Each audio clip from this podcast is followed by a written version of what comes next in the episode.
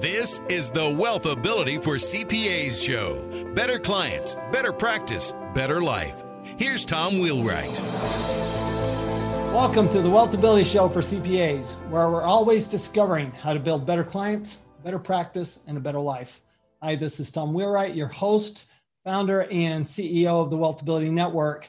So, um, Biden's massive estate tax plan, uh, which is not being even discussed as an estate tax plan, but rather a capital gains plan, as if that makes a difference, uh, is has the potential of radically changing the landscape. And we have a limited uh, opening here, a window of opportunity this year, um, because these proposals don't actually, for the most part, take effect until 2022. So I think we've got a very narrow window. And I actually think that we have a, a huge responsibility to our clients to get the word to them and give them a choice of what, what to do. We're all about giving our clients a choice.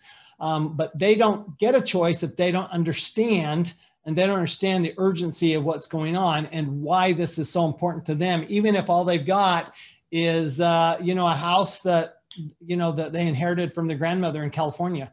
Um, they could absolutely be subject to these uh, potential uh, tax increases. So, uh, with me today, I'm very excited to have uh, Jim Cunningham, who's an estate and trust planning attorney. Uh, very excited, Jim. Jim is in California, which we refer to as the People's Republic of California.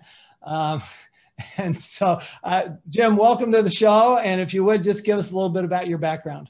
Well, thanks for having me, Tom. I really appreciate it. Uh, my name is Jim Cunningham. I am a certified specialist in estate planning, trust, and probate law, author of the book Savvy Estate Planning What You Need to Know Before You Hire the Right Lawyer, which is a bunch of stories uh, that is great for lay people to to take a look at, and that's um, obviously out there on Amazon.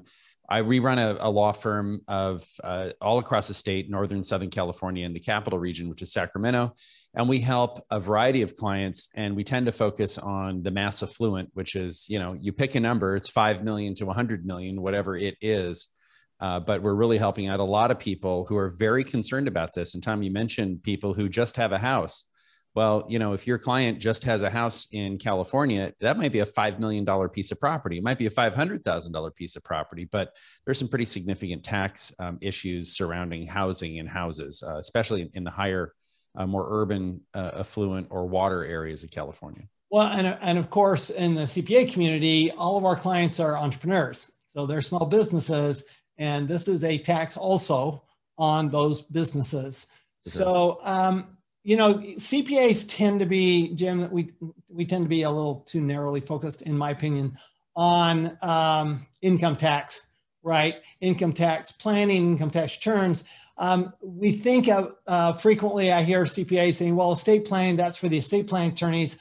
Uh, why do you think that the CPAs need to get involved? Now, I have my opinion of why CPAs need to get involved. Why do they need to get involved? And why now instead of waiting until this thing passes?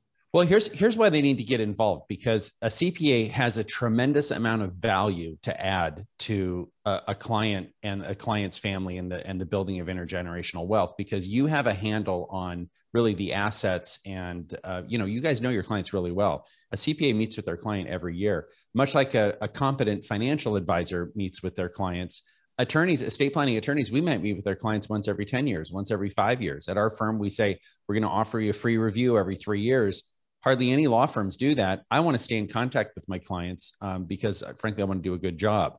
So, uh, but uh, CPAs can add a tremendous value. But Tom, I think you know I look at this as a three-legged stool. You've got the CPA, you have the financial professional, and the lawyer. They each have different perspectives. I I, I tend to think CPAs are trained to be backward-looking, and I don't mean that.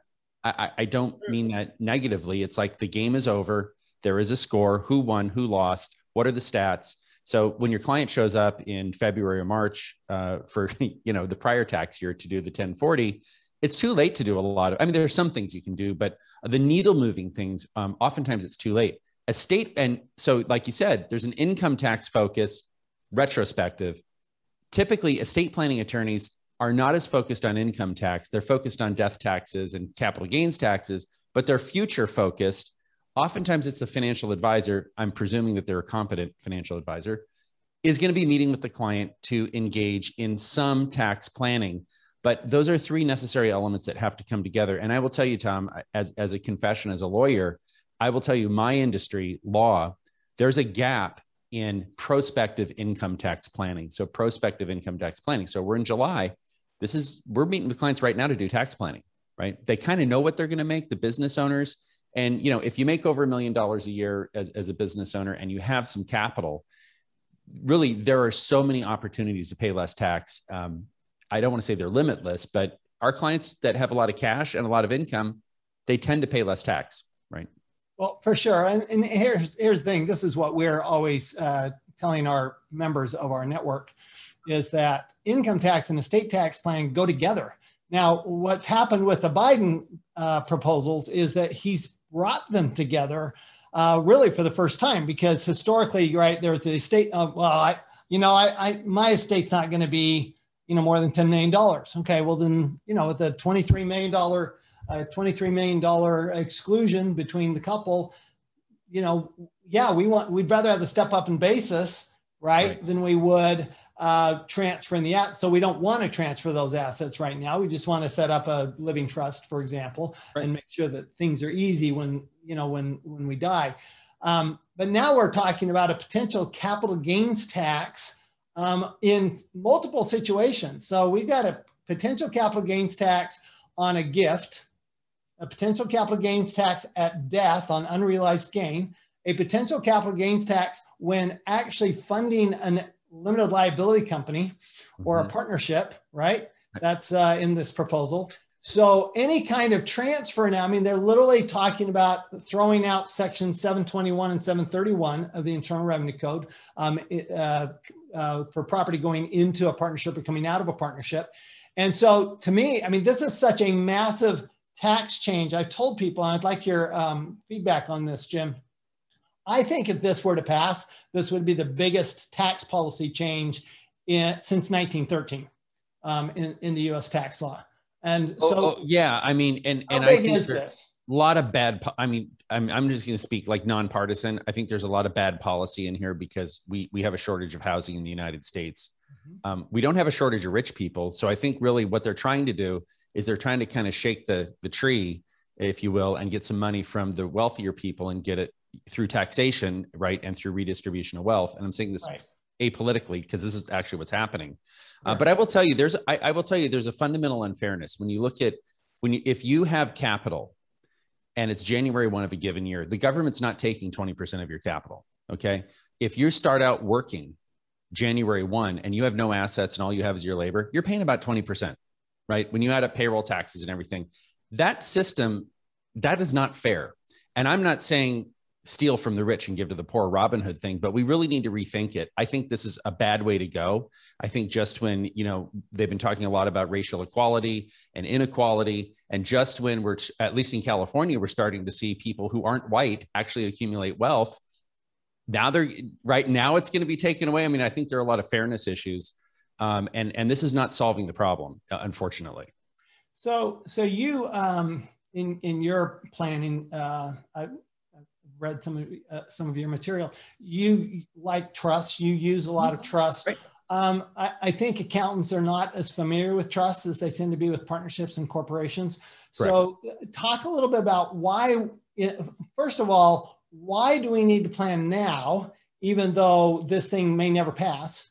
why do we need to start now? Let's start there, and let's then let's go into to trusts um, as a vehicle to start playing now. But why why do we need to start now and start instead of waiting until November? November? Well, well, okay. So uh, several things. Um, number one, if Biden does not get his way, uh, the the Trump tax cuts expire. They sunset uh, December 31 of 2025. So January 1, 2026 we're back under the the prior laws so there is going to be a tax increase even if biden doesn't get his way and so i deal in i try to deal in reality as a lawyer which is this is what the law is and let's plan based on what the law is also remember gifts made within three years of death come back into the estate so the real date even if even if none of this gets through the real date for gifting is December 31 of 2022 because you need to survive three years. Otherwise, those gifts come back into the estate. So that's just something as a tax professional, I think to, to have some mindfulness about Um, these dates, um, you, you, have to do things several years in advance uh, for, for estates. But I would say on, on, a base level, if you're a CPA, if you're an EA, if you're a tax professional,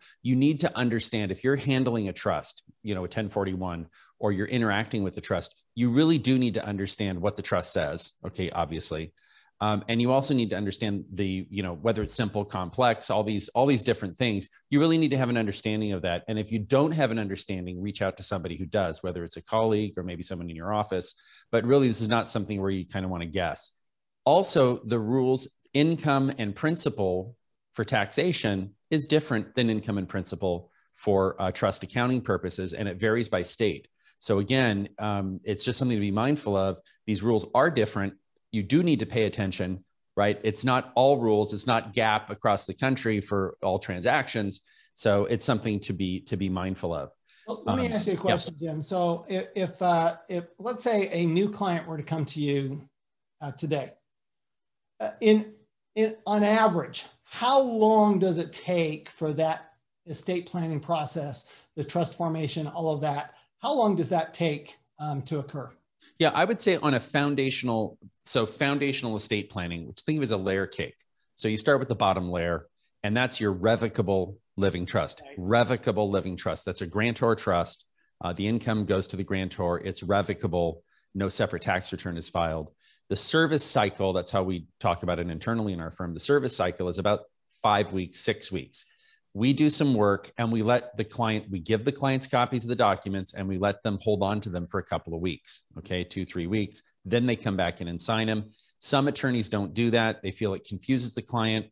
I just don't want to be on the witness stand and say they say what's your policy? Do you send clients copies of their documents before they come in and sign a stack that thick in a in an hour period? Uh, i want to say yes right? And then ask them, did you sure. read these documents? Yes. Do you understand them? So that's the baked in okay. kind of time. So, so you're talking about um, anywhere from four to eight weeks. Something just, like that. That's I think that's a reasonable time. Could you do it in a week? Just Absolutely. to do a living trust. So so this but the planning we're doing for the Biden tax proposal is not that foundational. I mean, yeah, you got to do that, but you've also got to be looking at how do I get this out of my estate? If I want if I want to avoid this transfer tax, basically, which is what the capital gains tax is going to be, is a transfer tax. Right. If I if I want to potentially avoid this transfer tax, now let's talk about setting up trust, irrevocable trust for kids, and irrevocable trust. How long does that take? I'm, i just want to give people an idea of the timeline here, Jim, of yeah. what it really takes, because I think people don't understand that this isn't something you're going to start in November and be done by December 31st. Yeah. So, you know, I when you said start in November and be done by December 31st, we have an internal cutoff, which I believe is the beginning of September.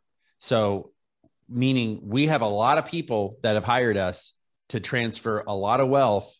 And here's the thing if you are transferring an $11.7 million bank account to a SLAT, which is a spousal lifetime access trust, where you make a gift of property to your spouse, you can't keep it that's pretty straightforward. You put, you know, you got a, a 709, you put the, the 11.7 million cash. Uh, we don't see that.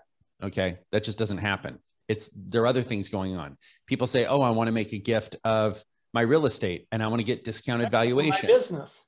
My business. I, and, and so you have to get the business appraised. You have to get the entity appraised. You have to know how much to give the kids, right? Uh, based on these valuations that all takes time. Now, again, that's not due until you your your 709s due with your 1040, but uh, it's still a lot of work. The other thing, Tom, I'm talking to, you know, th- it's a very small bar when when I'm not a bar like you go to, but a very small bar like Lawyer Bar. Here's what has happened in our industry for the last 10 years. Nobody, and I'm paraphrasing, nobody's been doing advanced planning. I mean, to your point, you have a $22 million exemption, $24 million exemption, whatever it is, as you go through time people say, I don't need to do advanced planning. I get a $10 million estate. Before 2012, that was a very busy uh, area of practice. Here's what's happened in 10 years a lot of people have retired and no one's been trained. So just think about that. Think of all the baby boomers who are stopping practicing law just at the time when there's a surge in demand for these services. So I would say if you kind of, if you're a, a tax professional and you look at your top clients and you go, wow, anyone over 10 million should consider gifting. I'd put a punch list together and pick up the phone and start calling them and then match them up with a lawyer uh, and you may have to go out of your state, quite frankly, because if you're in a, I don't want to say a podunk state, don't don't get this the wrong way, but these are very sophisticated plans. Many times you have to go to big cities. You've got to go to, you know, New York, DC, California, Illinois. Those are kind of the big states where a lot of this planning is done. And it's just, it's hard. You're not going to get that from typically from your local, certainly not your general practitioner, but even an estate planning practitioner, this is very esoteric. Um, well, on top of that, we, we, we have now this situation. We, we've always been a believer at Wealthability that income tax and state tax should be done together because they affect each other. But now we have a case where it's pretty clear that they affect each other and where you have, and I find that most estate planning attorneys are really good in estate tax and gift tax mm-hmm. and really bad in income tax. And I find most, uh, I, find CPAs to be, um, when they're good in tax planning, they're doing income tax planning, but they're not very good in estate planning. So this combination, you were talking about having the team get together. Mm-hmm. I'm a, I'm a huge believer of that. Talk about a little bit how important it is to actually have the accountant and the attorney and, and where whatever other financial professionals are involved. Yeah, you. I mean, you'll have a, a, litany of them, but here's here's how closely you need to be involved. Everyone needs their own. Everyone needs each other's cell phone number so you can text. Everyone needs permission to talk on a Saturday afternoon or a, a, Tuesday evening. This is stuff where you know you might have a call with uh, somebody you're working closely with on a drive to or from work. That's the closeness. You know, you can't be going through assistants and have gatekeepers because there, there there's a lot of back and forth. There's a lot of communication in order to get it done correctly.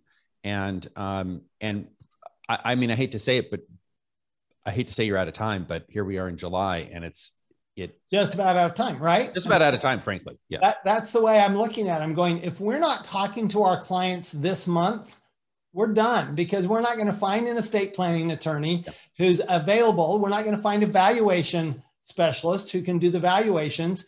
Mm-hmm. Uh, there's just not enough. Like you say, it's a small bar. Well, it's it's that with all of these professions, right? So uh, the valuation professionals, there's not enough of them. They're they've got a lot of pressure. And remember, under this bill, uh, we get right now we get valuation discounts. But the bill, I don't know if you remember, you noticed that in the green book, there are no valuation discounts.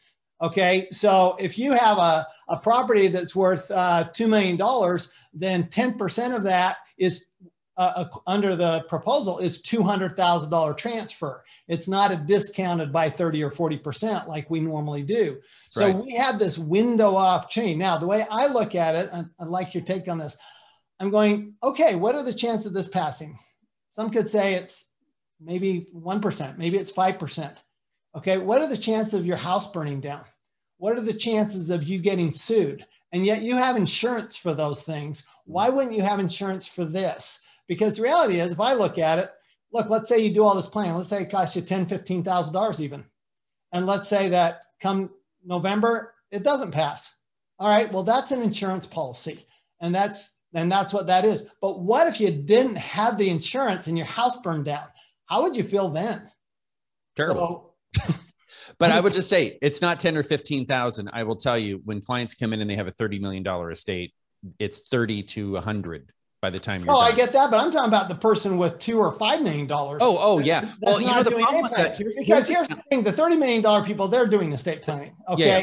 but but the but the people with here's the problem. You know, it, it's been years and years and years pre-Obama, right? Since we had an exemption, an exclusion as low as a million dollars.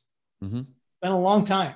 I mean, I remember when it was 600,000. Okay. Yeah, That's how old I am. I started. But, but, um, but we really basically have a $1 million exclusion now on, on this capital, on this proposed capital gains tax. So it's going to apply to a lot of people, especially when you look at the housing market. And I mean, I don't know that there are actually houses in California that don't have a million dollars of gain in them. Um, I haven't seen them actually, not the big cities, but, uh, but the point is that I just think this affects a lot more people than than people think. And those people who wouldn't normally do estate planning, okay, you're doing some fairly simple stuff here. You, you can do a slat, you can do, you know, or a children's trust, whatever you want to do.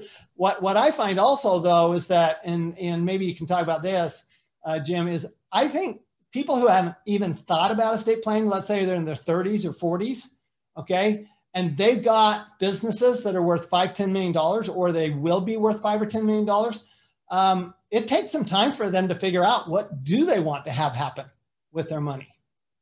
Oh, you're absolutely right. And if, you know, all or part of this, depending on what part passes, the planning that the planning that will have to be done will not be over. It's not going to be a year. It's not going to be two or three years. It will be decades. Right. Okay because here's the thing there is have been a tremendous amount of wealth creation in you know the last x number of years 30 years 40 years whatever it is people are wealthier now you know i've been practicing 25 years and a million dollar inheritance was a big deal 25 years ago now there's so much money out there right. and it's worth protecting it's worth protecting from all threats you know a big threat for many um, many of your watchers here viewers is divorce.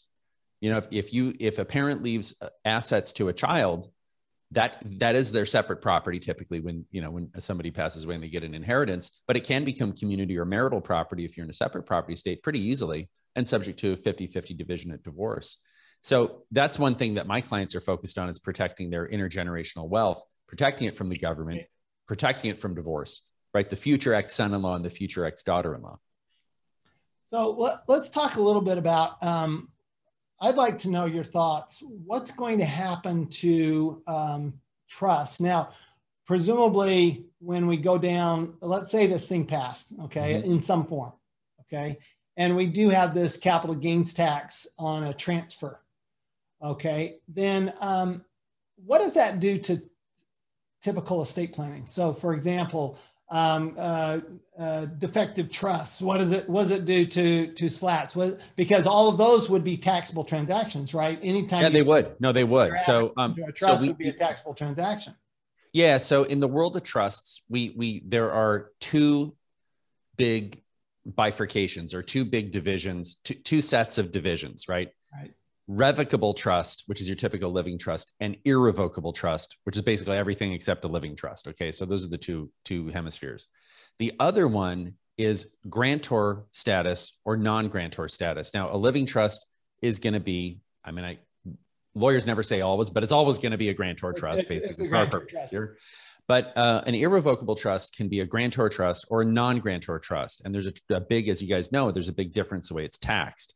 And so grantor trusts are a tremendously powerful tool where a, a, a parent can transfer, make a gift of property to a grantor trust, and then the parent is liable for the tax, even though the gift has been made to the kids. And a lot of people have a hard time, accountants, CPAs have a hard time understanding this. It's in Internal Revenue Code Section 675, but it's a, it's a backdoor way of giving more without incurring a gift tax. Now, that can be structured as a gift to a intentionally defective irrevocable grantor trust, also known as an IDGT, terrible name, uh, or it can be structured as a sale. The advantage of structuring it as a sale is that if you're the grantor and you sell it to your grantor trust, that's not a taxable event, right? Because you're selling it to yourself. You're not going to pay tax on it.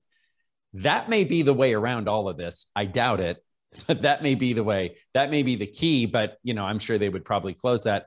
I give this. I got to tell you, this realization of gain on death I mean, I could see it passing because people don't understand it. This is pretty complicated stuff. Okay.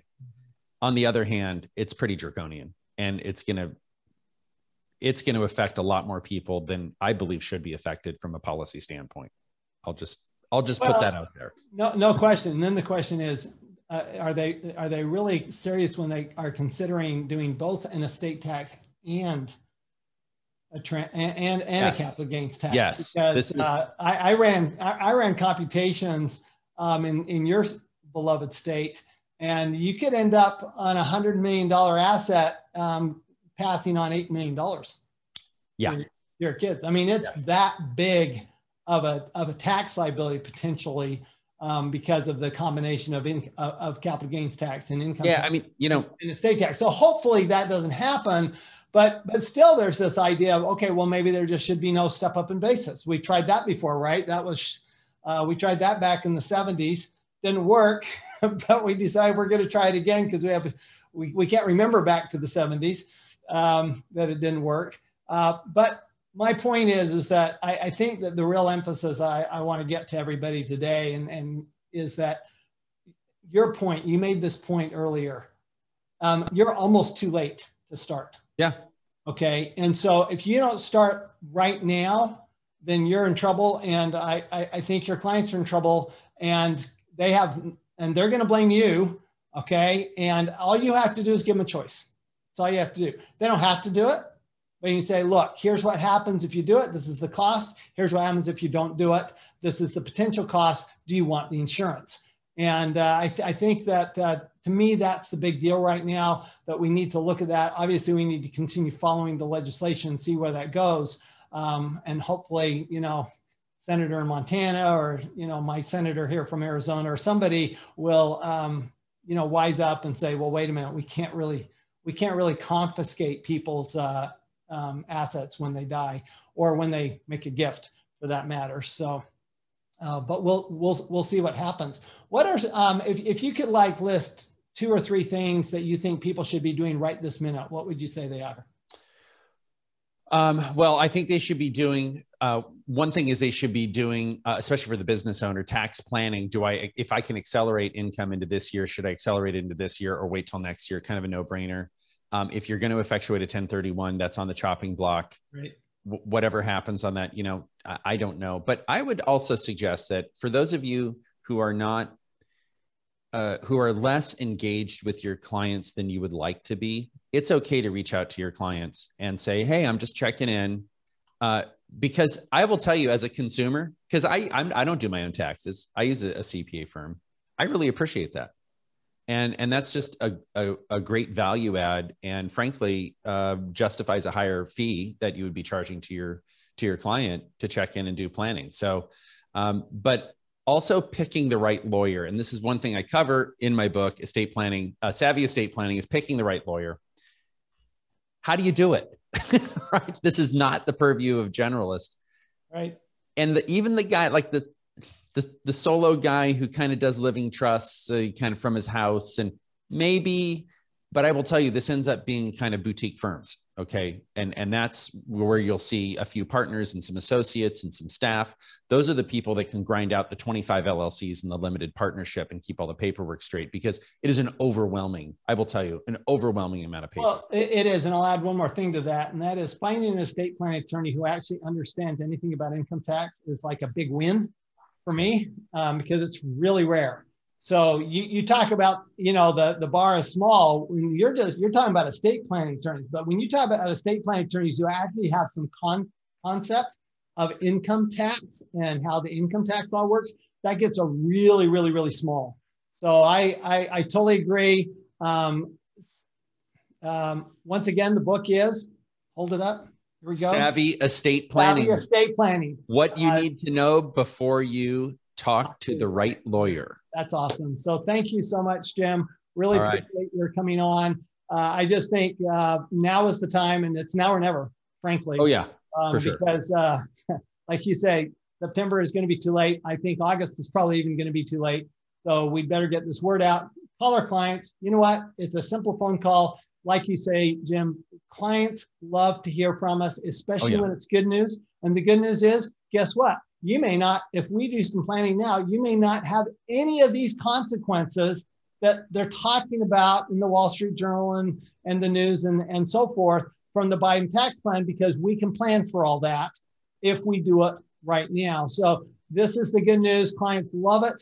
Um, I have a client that, that her message on her phone says, uh, look forward to talking to you, especially if it's good news. So, with that, just remember that when we're taking that extra effort uh, to, to pick up the phone, like Jim says, pick up the phone, call the clients, and involve the attorney, involve everybody in this team approach, then we're always going to have better practice. I'm sorry, we're going to always have a better, we're always going to have better clients, a better practice, and a better life. We'll see y'all next time. You've been listening to the Wealthability for CPA show. Better clients, better practice, better life. To learn more, go to wealthability.com.